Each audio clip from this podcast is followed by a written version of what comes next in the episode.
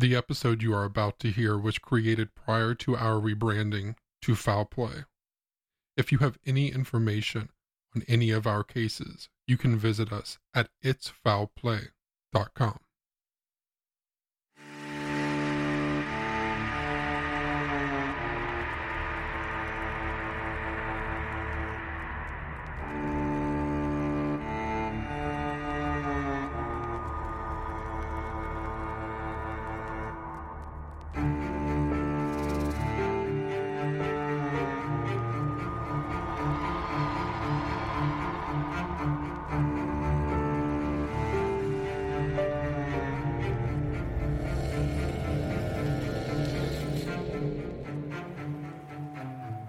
everybody. This is Gemma and Shane out of the shadows.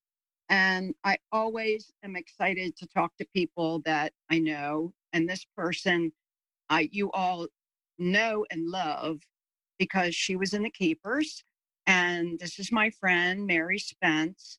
And Mary and I appreciate each other's eccentricity because she is one of the most creative, interesting, adorable people I've ever met in my whole life. And today we're going to welcome her to the program. Hi, Mary. Yay! Glad to be here. How are you? We're good.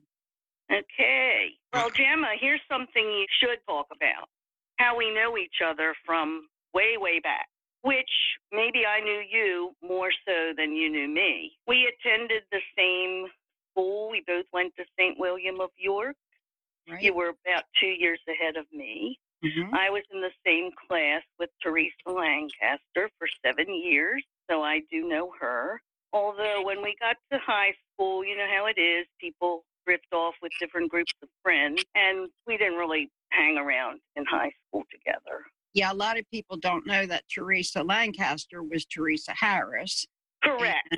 That uh, Joe Harris was my chemistry teacher at Archbishop Okay. Her older brother. Well, my first day of first grade, I met Teresa Harris because Mhm.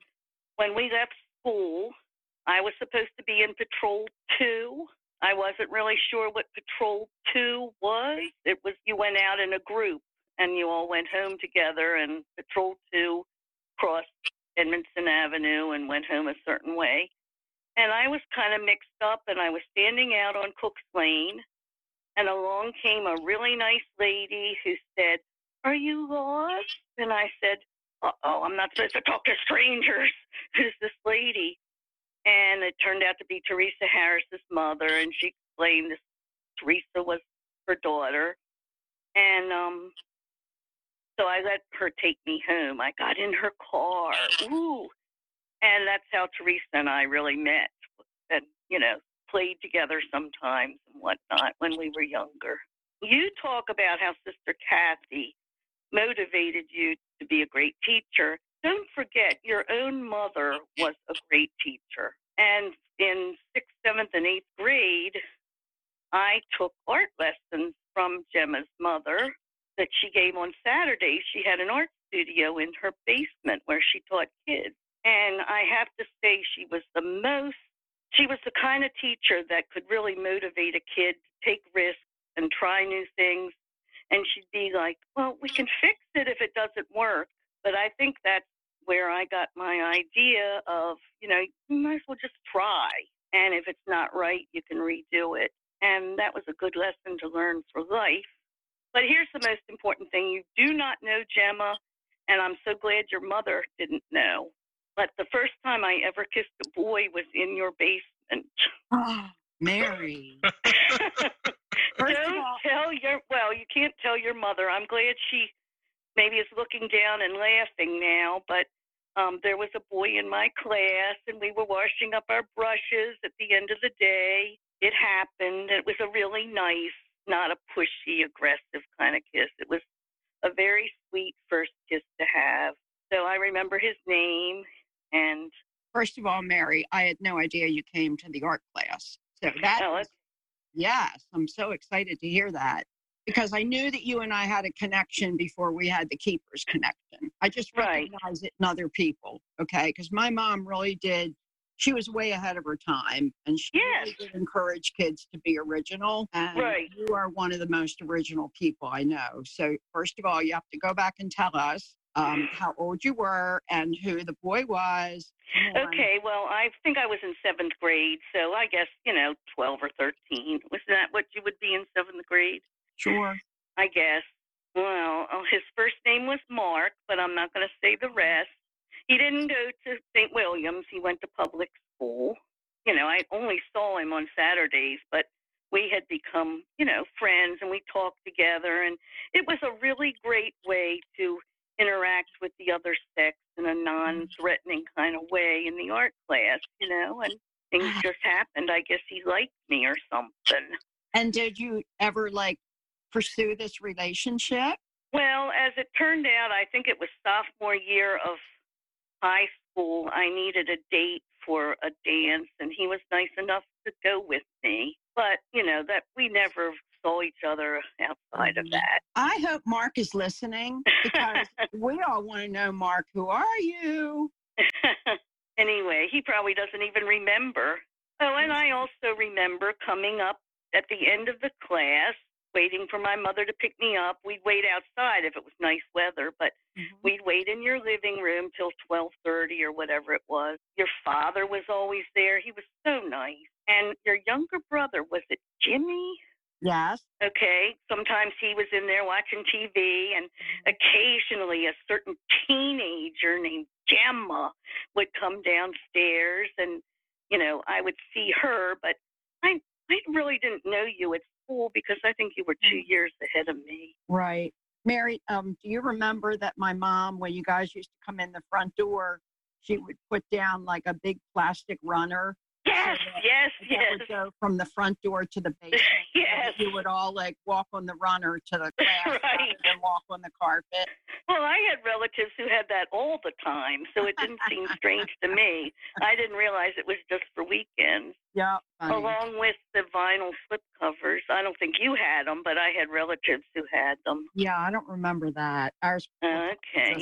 well used. So So that's how, you know, my first exposure was to Gemma Staub. and here we are again, huh? Yes. So I went to St. William's and then, you know, ended up, it's time for high school. I didn't really, you know, I guess because Keough was new, that's where I chose to go. I don't remember any decision making. It was just kind of like, that's where everybody wants to go, so I want to go. So I ended up at Keough. Uh, my experience was kind of like yours, rather uneventful. Um, you know, learn some stuff. I was in a bunch of clubs. I'll tell you this I'm too talkative now. I get way off subject and talk about things that I have no business talking about because it's off topic. But back then, I was like a mole. I just quietly sat and observed and spied on what was going on in other people's conversation, which is kind of funny because when I went to um, recently got a master's in fine arts from the University of Baltimore in creative writing. And we were told, you know, one stimulus for writing is to sit in a cafe and listen to other people's conversations and then come up with a story that explains whatever it was they were talking about. Use that as your prompt. So that's kind of like I already knew how to do that because I used to do that mm-hmm. in high school. I rarely spoke, I just quietly took it all in. Did I know Sister Cathy personally? No. But I saw her frequently because I had this habit. I didn't like to go from point A to point B when we changed classes, if you know what I'm talking about. I would say, I want to go see who else is here today. You know, what my friend doing that's in history class right now. I'll go by her class and wave. So I would start on the first floor and walk all around, run around the second floor, run around the third floor, and then just make it to class in time for where I was supposed to be. And that's how come I tended to stay away from Maskell's end of the hall. I would only go by there once because he was such a sneak. He, or I don't know what, sneak isn't the right word. Maskell was such a observant individual if he saw me going by there twice, he would say, Get to where you're supposed to be. He knew what I was doing. And there was one other teacher that ever said anything to me was Sister Paulette. And she said, Next time we meet, you treat. And I guess that meant I wasn't supposed to go by her more than once either. So I certainly stayed away from certain areas, but the rest of the time I was like going all over the place. So I would frequently go by Sister Cathy. She was always nice, you know, smiled, said hi to everybody, and that's the only contact I I never had her as a teacher or anything like that. Like you, Gemma, I didn't know anything that was going on in Keough. I didn't find out till years later, till the 90s, that some of the stuff was going on. And I kind of feel bad about saying, originally saying, if I'd known, I would have done something. But now that I think about it, probably not. I probably, I mean, not that I wouldn't have wanted to, but it would have been scary, and I would have known that no one would believe me because a priest would never do anything like that. Was the attitude that people would have had. Those who were survivors, I, I just feel so bad that they were stuck in that situation. And really, you know, no one could really do anything in those days. Now, thanks to them that it's all come out, people might believe young girls and boys when they say, you know, what's going on behind the scenes. Mary, many of our listeners will have already seen the keepers and they'll probably recognize your name. But we actually, in our discussion group on Facebook, uh, we were asking people, you know, who in the series would you love to talk to? And pretty quickly, your name came up just because you seem like a very, like a very cool aunt. You, you seem very funny, huggable, and truthful, and just a super cool person.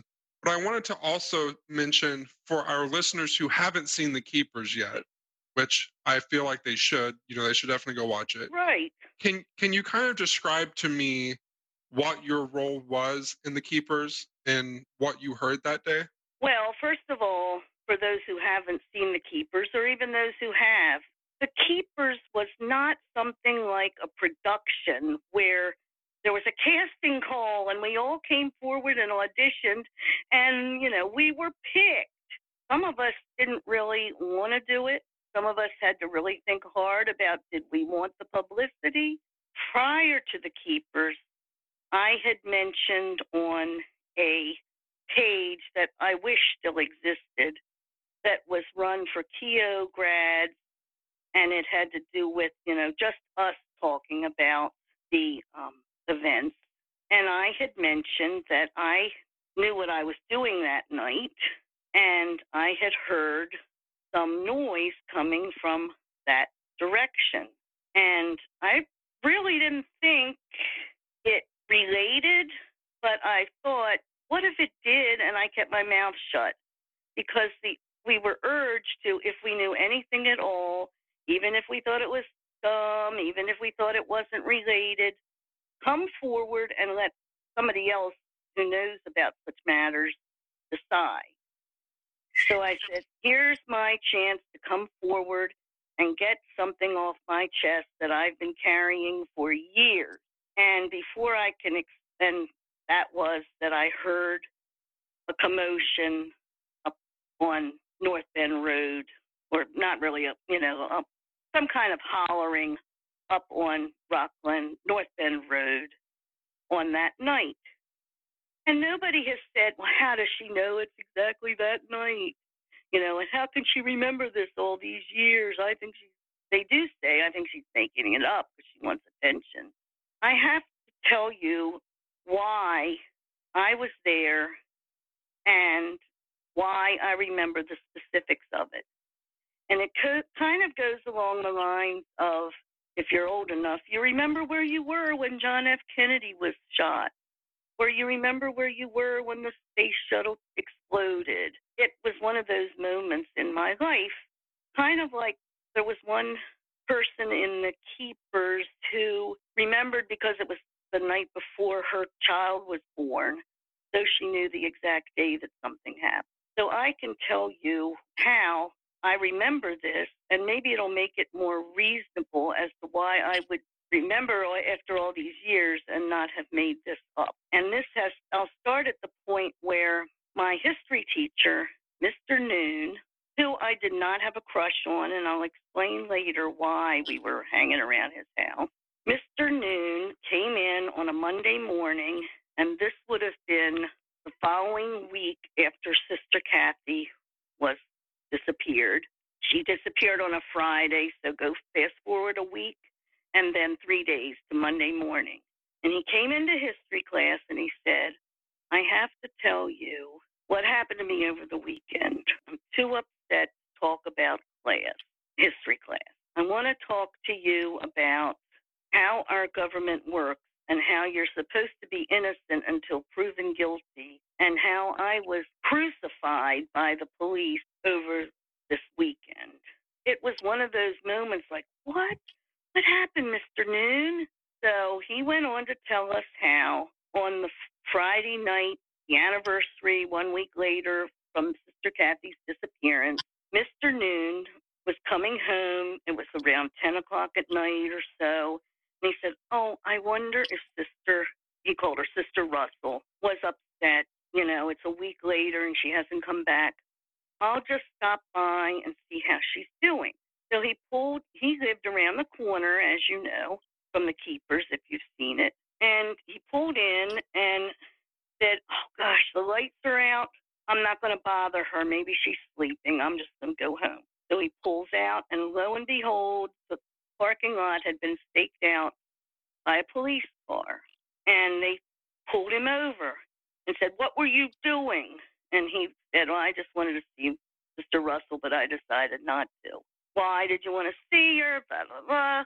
So they pulled him in and gave him like a few hours of grilling and acting like he did it. He somehow had something to do with Sister Cathy's disappearance.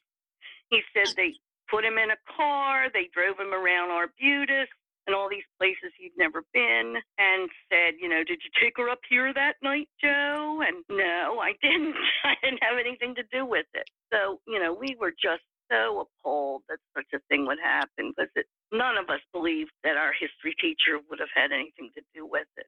Lo and behold, and thinking about that for, you know, a few hours later, I said, oh my God, what if he needs an alibi? I'm going to have to be his alibi because I know where he was that evening. And I'm going to have to come forward and confess that I stood outside his house and watched him in his undershirt. Ah! So I, um, my whole life, I was like, well, I'm not going to say anything now. I'm just going to wait till he's arrested. And of course, thankfully, he never was. But that's how I came to know the exact date that where I was because that was the night of Sister Cathy's disappearance, and that I had to provide his alibi, so I had to remember what he was doing that night. So what was I doing that night? Well, I had a friend who lived down near Uplands Apartments. Gemma, you know where that is.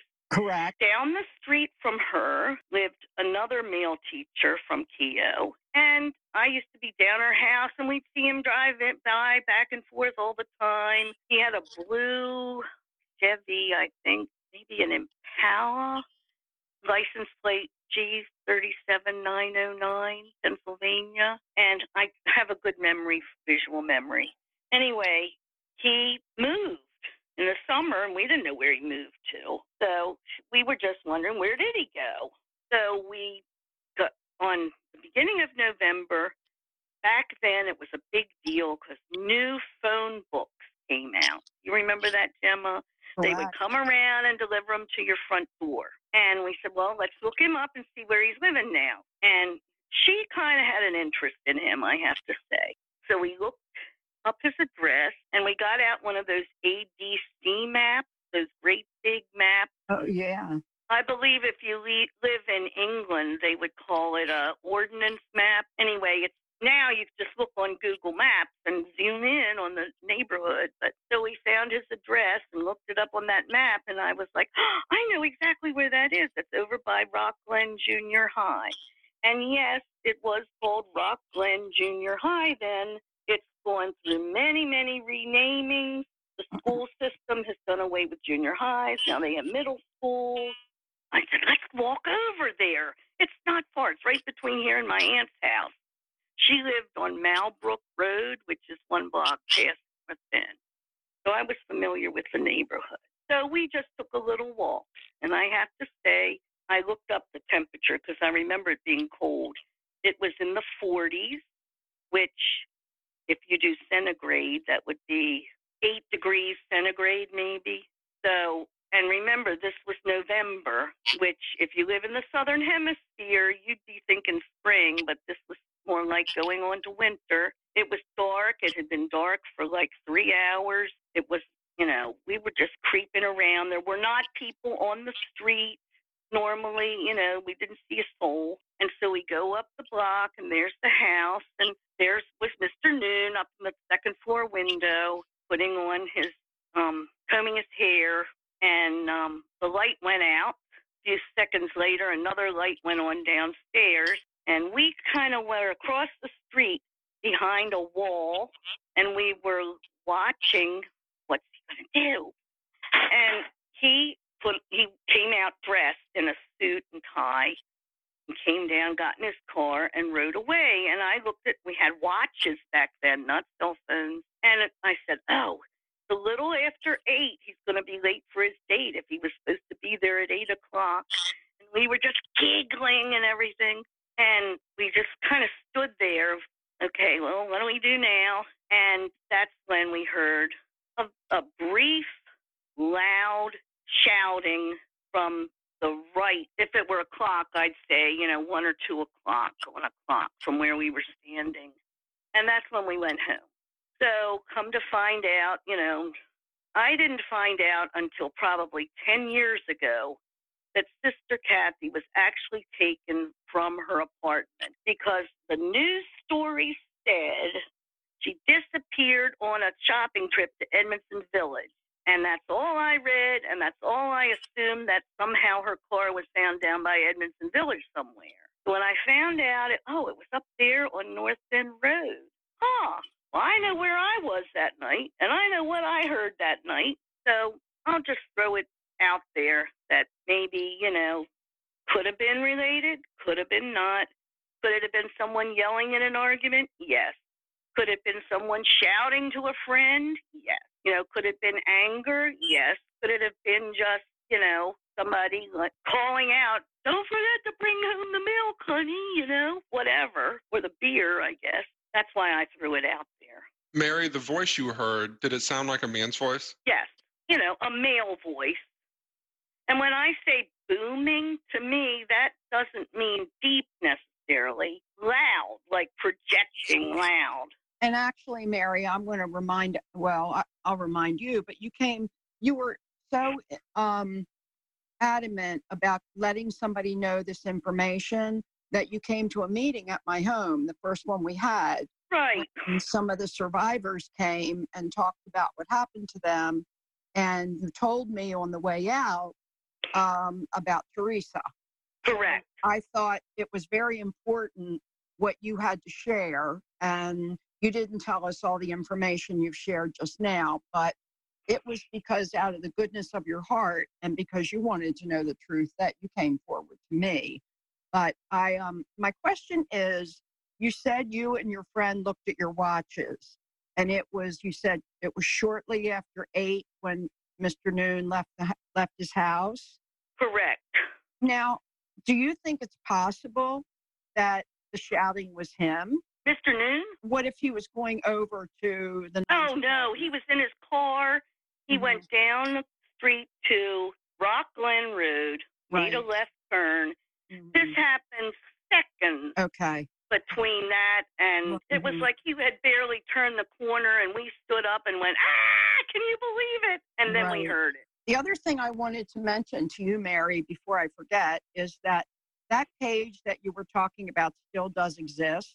And for anybody who is an alumni of Archbishop Keough, it is AKHS Survivors. And it's not Okay. it's not just for survivors, it's for anybody who's an alumni of Archbishop Keough. So you will be, anybody who's listening who fits that category, please request membership.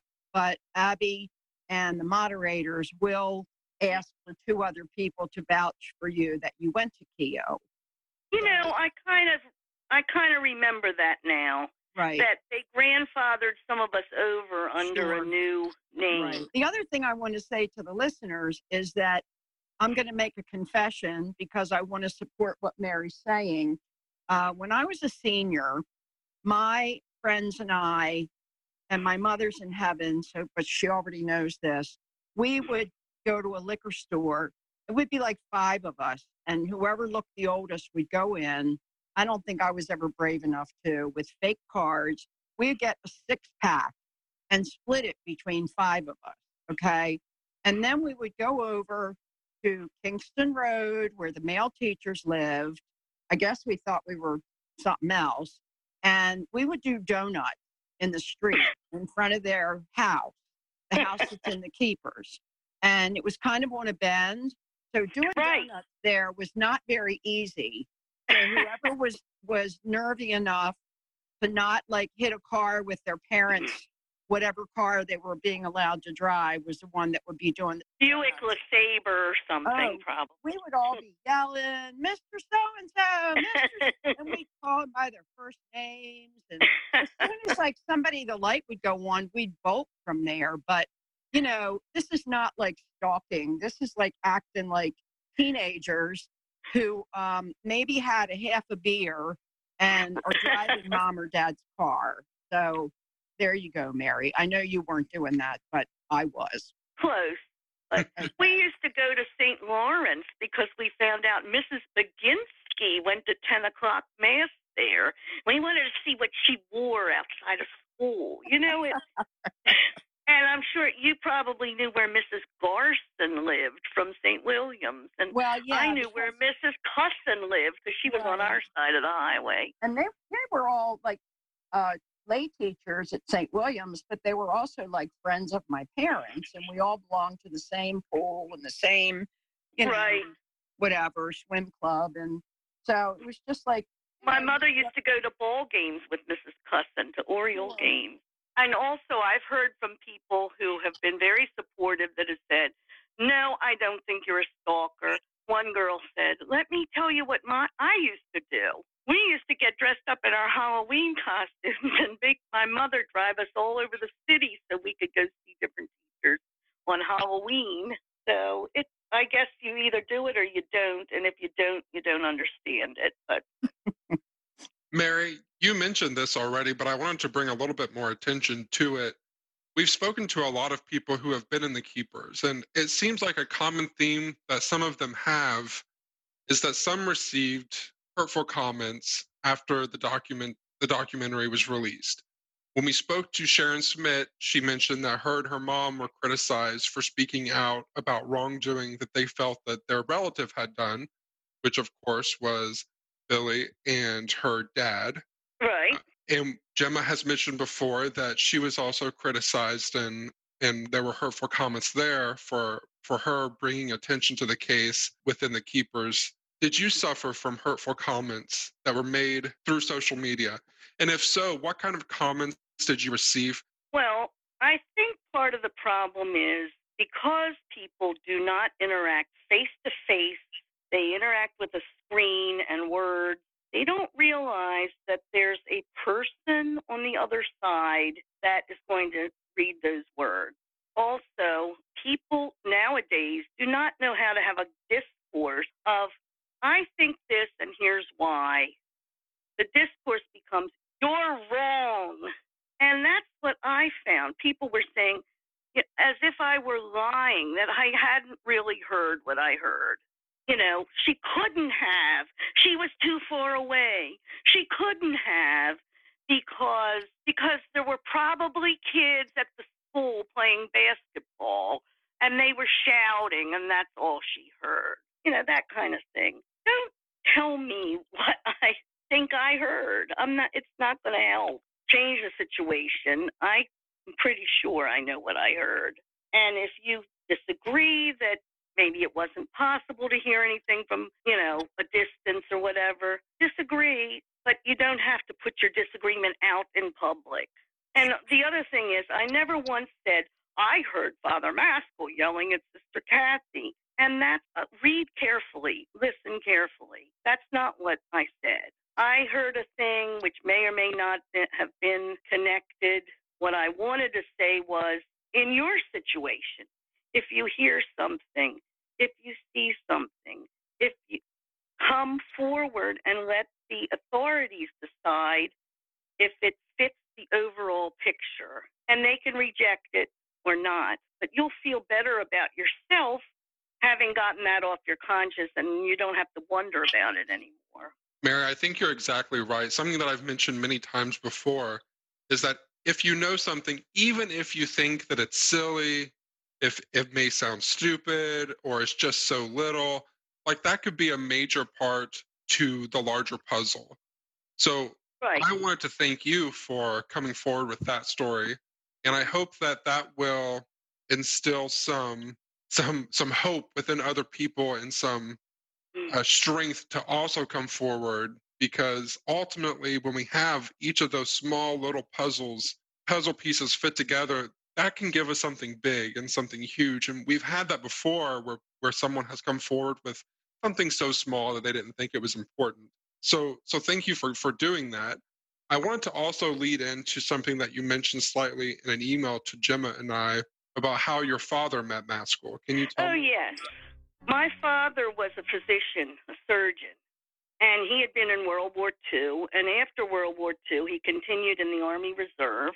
And they would have these once a month, you know, these drills where he would go. And once a year, they would have these huge, um, I don't know, military Maryland thing to prepare for a disaster. And the National Guard would come and the 100 Station Hospital unit would be there and other things from around the state to deal with a disaster. So, lo and behold, I believe it was probably a Sunday because this would have happened over a weekend on a Saturday or Sunday. And I came in the front door. My father was in the dining room standing and um, putting, you know, I don't know, his wallet and stuff away where he kept it in there. And I heard him say to my mother, She's home. And I thought, oh dear, what have I done now? You know, they're going to yell at me. So my mother comes out of the kitchen, wiping her hands on a, you know, dish towel. And my father says, um, I met a friend of yours today. And I said, a friend of mine? Who? And he said, Father Maskell. And I said, well, he's no friend of mine. He's the priest at our school, but I don't have anything to do with him. And this look of relief came over both their faces. Phew. And my father said, Good, because I met him this weekend. He thinks he's your friend. And he was, he's a weirdo. Stay away from him. And I wish, you know, if my father were alive today, I'd say, What gave you the idea he was a weirdo? Well, I know, kind of having been a nurse for 30 plus years, you can pick up weirdo up like that. So it could have just been simply that. Or I was wondering, did he try to convince my father that I had psychological problems and I should let, you know, he should let his daughter come for counseling? And my father probably disagreed with him. And so he was glad that I hadn't already been going to counseling. I'm glad that your parents felt that way because it seems like he was able to trick a lot of parents. Right. And well, my father probably wasn't the most Catholic of all Catholics, so I doubt he subscribed to the um, you know, priest or God belief. right. I'm also thinking Lil I think it was Lil Hughes, and by the way, Lil Hughes wouldn't again probably know me from Adam, but I I just loved her. She sat I went on her bus to go home sometimes. She was the nicest, most vivacious funny. I loved her laugh. I'm glad she can still have it after everything that happened to her. But anyway, she said her mother said she didn't trust Maskell either. There was something creepy about him. And Mary, what you're also your story is also pointing out is that Maskell was part of that exercise because of his involvement with the um, what did you say with the national guard? he was in the national guard i believe and you know this was a joint exercise Oh, and I think another thing my father may have again, I'm just guessing and speculating as we do about everything. But um, it could also have been like Maskell's fascination with, you know, the military and all that kind of stuff. My father was like not really into the like shooting of guns and blowing people up aspect of it. You know, he was it, his unit was sort of like MASH, where people got injured and you sewed them back together. And mm-hmm. he probably didn't have that much respect for somebody who was gung ho, um, go out there and blow up the commies kind of attitude. Yeah, we understand that Maskell, when he was at the pastor at Our Lady of Victory, the rectory was across the street from the church. And in the front room, he had his military uniforms and his uh-huh. on display like it was a museum. Uh huh. Well, I know someone at Keough who let her come forward if she wants. Used to say to me, "I, you ought to come talk with Maskell and, and me. He is really a cool guy. He lets you sit on his lap and wear his military helmet." She seemed to like that and enjoy that. So, not for me. okay, so Mary, you've just shared something that nobody else shared with us. So, you may not have thought that you, you know that it was a little piece, but it's again a very um, bizarre way for any adult to act with us. Exactly. Exactly. Mary, you mentioned to us before about odd behavior that Maskell had while you were at the school. Can you tell us about when he was referencing the book, The Godfather? Well, The Godfather came out, I looked it up, I think towards the end of nine or early 1969. So this would have been the end of my freshman year. Sister Cathy was still there, my freshman year, but right. this had nothing to do with her. He used to, you know, Gemma, you'll relate to this. You know how maybe if you saw Father Albert walking around St. William's, he would be carrying his Bible in his arm or some kind of holy book. Maskell would stand out in the hall outside of the chapel at change of class, holding that same way, like up against his heart, the Godfather. And a friend of mine was walking by, and she had her copy of the Godfather. And she said, Oh, I'm reading it too. And he said, Well, have you read page, and I don't know what the page number was, I'll make one up, 250 yet? And she said, No. And he said, Read that. So, of course, we ran right down to study hall and opened it up. And it was the scene where Sonny was, for lack of a better word, boinking one of the bridesmaids up against the wall upstairs at the family home during his sister's wedding. And we just thought, oh, Maskell is a dirty old man. oh, look, and he enjoys reading that. But again, did it occur to us that he was anything other than, you know, priests are asexual? He did this as a, you know, release because he can't have normal sex relations. He has to read about it in a book. Dirty old man but it never occurred to us that he was actually acting on some of this stuff for real. And then again, I thought his office kind of looked like the Godfather with the um, darkness and the, you know, the lamp on the desk and all that. What took you into his office? Because I know. No, just walking by if the door was okay. open. Yeah. I was afraid of, too afraid to have anything to do with priests. The viewing audience may not be aware that the chap, the uh, his office and the school shots were not the actual interior of Archbishop Keough. Right. Women who have talked about what happened to them there or that went there gave really good descriptions to our filmmakers about the kinds of chairs and tables we had, where the desks were, where everything was in his office so that they were able to actually recreate Hollywood style or in Hollywood or their soundstage a replica of his office that's actually very accurate. That's not truly the inside of Keough because they were not permitted True. to film inside the building. You know, when I first saw the documentary, I thought, how'd they ever get in there? And then I realized, oh, they probably didn't. Who they the archdiocese would be foolish to let them But and you know, even if they had, I was like, man, if they did get in there, those aren't the kind of lockers we had. Our No, lockers went from floor to ceiling, you know. Yeah. And and our lockers stuck out. You remember Yes. stuck out from the wall. The other thing is that the young woman that plays Jean um, in those episodes with the long hair was actually an actress in her 30s. Right. Very young from the back. So, um, yeah. people don't think to ask, wait a minute, how could they have gotten these old shots of Jean? You know, they just Right. you're just tricked in a way. That's Hollywood for you. You know, good job for them though. Yeah, they had The one thing that I thought was a big continuity problem, and I'm shocked they didn't catch, was when the girl at Western went to talk to Sister Cathy, and she was wearing a Catholic school uniform. That's not what you wore in public school.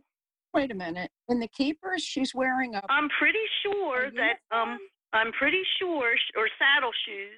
I'll ask. It's Juliana, and I will ask her because they may have had uniforms at Western. It was an all. Oh, I don't think so. I, I No. maybe, but Yeah, I'll ask her. I think some people don't understand that that that was not Keough. That Cathy Right. was teaching at a public school in the city. That was not Keough when Juliana spoke to her. So right. I'll check with her. I'll take a look at it again. And that was, you know, the inside was probably Hollywood High, you know, or for all Uh, I know. Or, Well, they did use schools that were in Los Angeles, I believe, that were not in session and were willing to, you know, permit them to do filming inside the schools. But they did use which they're probably used to out there, you know. Yep. Mary, we know that Maskell had a lot of weird habits and weird things that he liked to bring up. You mentioned about the sanitary napkin. Oh, yes. Several people have that I've talked to will remember this.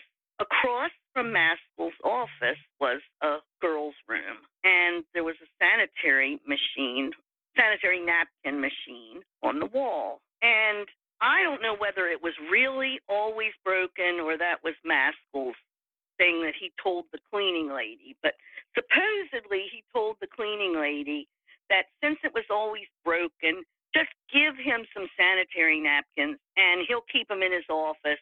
And their sign was put up that said, if you need one, go see Father Maskell. So someone I know did. And don't ask me who. I just remember having a conversation with someone. I'll never do that again. He started asking me, you know, well, how frequent are my periods? How many days do they last? Are they heavy or light? And um, do you ever worry that you might be pregnant? And she thought, uh oh, I'm going to say no, because if I say yes, he's going to think I'm sexually active and make me come and talk to him. So she picked the right answer and said, no, why would I? And um, she got off. oh, I've heard different people when they describe their, you know, on your podcast that he was heavily into asking questions about menstruation. Yeah, he had a, a weird fascination with that, bowel movements as well. right, right. A bunch of weird stuff. But you know, I, I think we can all probably we're all probably thinking right now, why would you want to know about when your period is, right? Because I it's my understanding that he met every week with the nurse, Right. uh, the um, dean, and the guidance counselor, who was I don't know if it was a nun or a lay teacher, um, and they went over the the names of girls who were either having issues, health issues, academic issues, issues at home, and I'm sure he knew the time of everybody's period in the whole building because. Well, think about it. Why would he want to know that?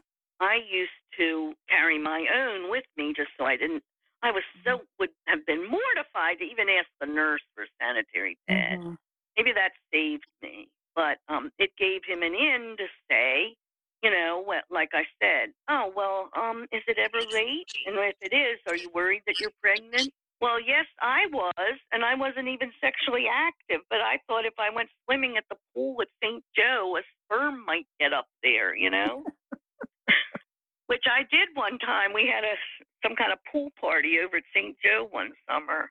St. Joe was the boys' school, by the way. Right. I also wanted to bring up something that you also mentioned in the email, and you're you're welcome to say whatever you like about this. but about a vague memory that you have. This is what I wanted to ask you. Do you all um, talk to people who say, I remember this, but I'm not really sure it happened to me? Because that's the way I feel. It was so, it's vivid in a way, but could it be that I just have empathy with someone else because it would have been such an embarrassing thing to have happen? I don't know. But I can remember, I'll say it was me. Like I said, I only went by Maskell's of the hole one time, you know, but I, here I was going by on my rounds to go around everywhere else three times, and my shirt tail was out. And Father Maskell said, Come over here. Your shirt tail's out. Turn around. And he stood up behind me and really hard pressed his hand down inside my skirt, really slowly tucked my shirt tail in all the way around while he's rubbing, grinding up against me in the back. And again, I thought, oh, it couldn't be anything sexual. He's a priest, you know? Mm-hmm.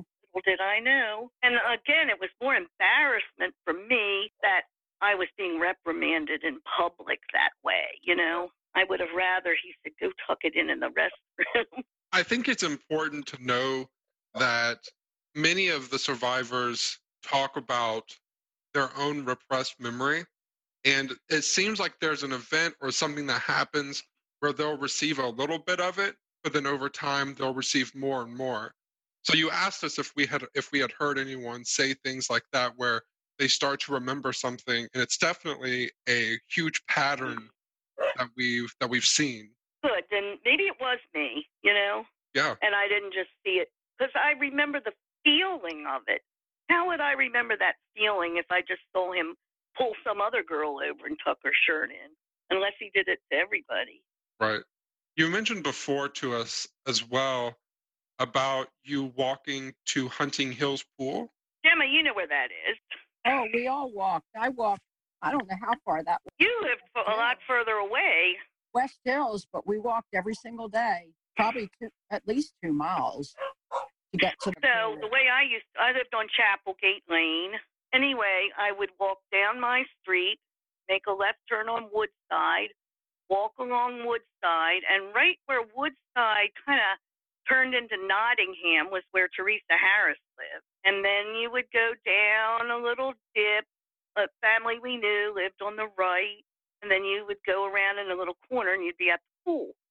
So several times when I was on that Nottingham stretch between Woodside and the pool, Maskell would drive past.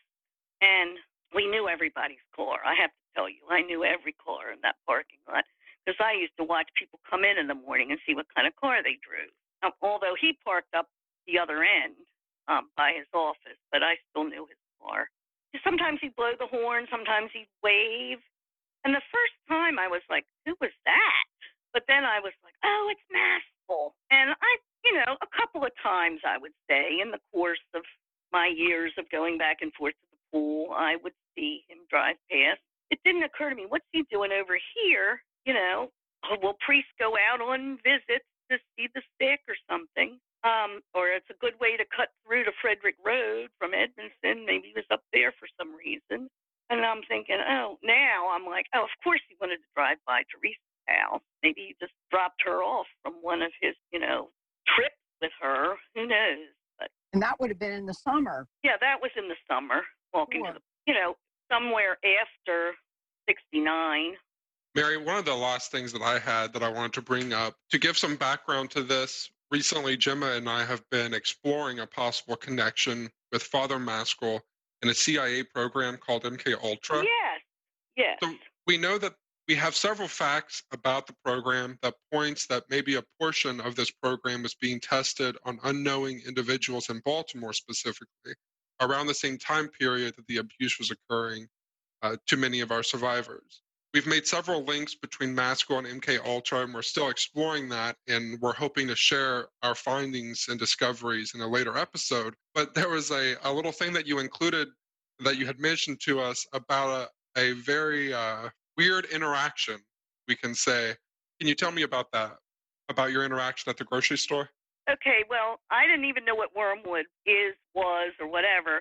It's another Netflix documentary, and it was filmed having to do with a man who worked in this program that you described, or a similar one, that where they were testing LSD to control people and to understand how to manipulate people using LSD. And suddenly, the guy supposedly committed suicide by jumping out a window.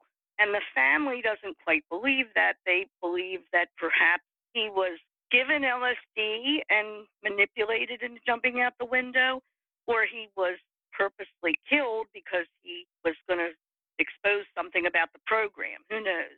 So the young man who was his son at the time and is now probably my age or about was named Eric Olson. And he was played himself in the documentary describing his family's efforts to understand what happened with his father. So I was in a grocery store down the street from me. I don't want to give them full um, free publicity. Anyway, I was standing there looking at some kind of fruit, and I was heard this woman at the table say, "Weren't you in the Netflix documentary?" And I was thinking, "Oh, here's somebody else who saw the keepers. here comes a long conversation." So I looked up and she wasn't looking at me. She was looking at the man next to me. And he kind of said, Yes, I was. And she said, Wormwood, right? And he said, Yes. And she said, Oh, that's the only documentary I've ever watched on Netflix. And I said, Oh, good, because I don't feel like having a long conversation right now. So, because um, everybody likes to weigh in on their theories and everything. And, you know, I enjoy it too, but I just don't like to take a lot of time some days. So it turned out when I got home, I was like, what's wormwood? So then I looked it up, and sure enough, the guy was Eric Olson. And they live in Frederick, so I guess it wouldn't be unexpected him for him to be down Ellicott City Way. There are no coincidences. At first, people thought it sounded crazy, but only because it sounds very science fiction like. But it was a CIA project. Right. It did involve Hopkins and it did involve Edgewood Arsenal. It also involved the doctor. Fort Detrick. Sure. The Dr. Paul McHugh, who testified in the Doe Roe case that there is no such thing as recovered memory syndrome, which now we know is not accurate. So we have lots of questions, and I think it's like something that needs to be explored. So if anybody's listening that would like to talk to us about the MK Ultra project, if you were involved in it, if you think you were a subject, please get in touch through Shane's podcast page because this is a real thing and it's very similar to the techniques that Maskell used on his victims. Many people call it a conspiracy theory, but I think that it's also important to realize that in the beginning and then you know in the 90s when Jean was coming forward with the trial conspiracy theory is something that often is thrown out there. And i think that that, that was probably being done back then. You know how, how could this happen? That sounds like someone just making this stuff up. You know how could a priest be abusing all these people? Right right. But all yeah. of this stuff was unbelievable Exactly. You know, some people took a lot of convincing to understand what was really going on, and some people took a lot of convincing to just accept the possibility that maybe it had something to do with Sister Cathy. Because everybody loves Sister Cathy. No mm. one would hurt Sister Cathy. And I think that attitude in the beginning also thwarted a full investigation because the police were like, geez, we're stuck.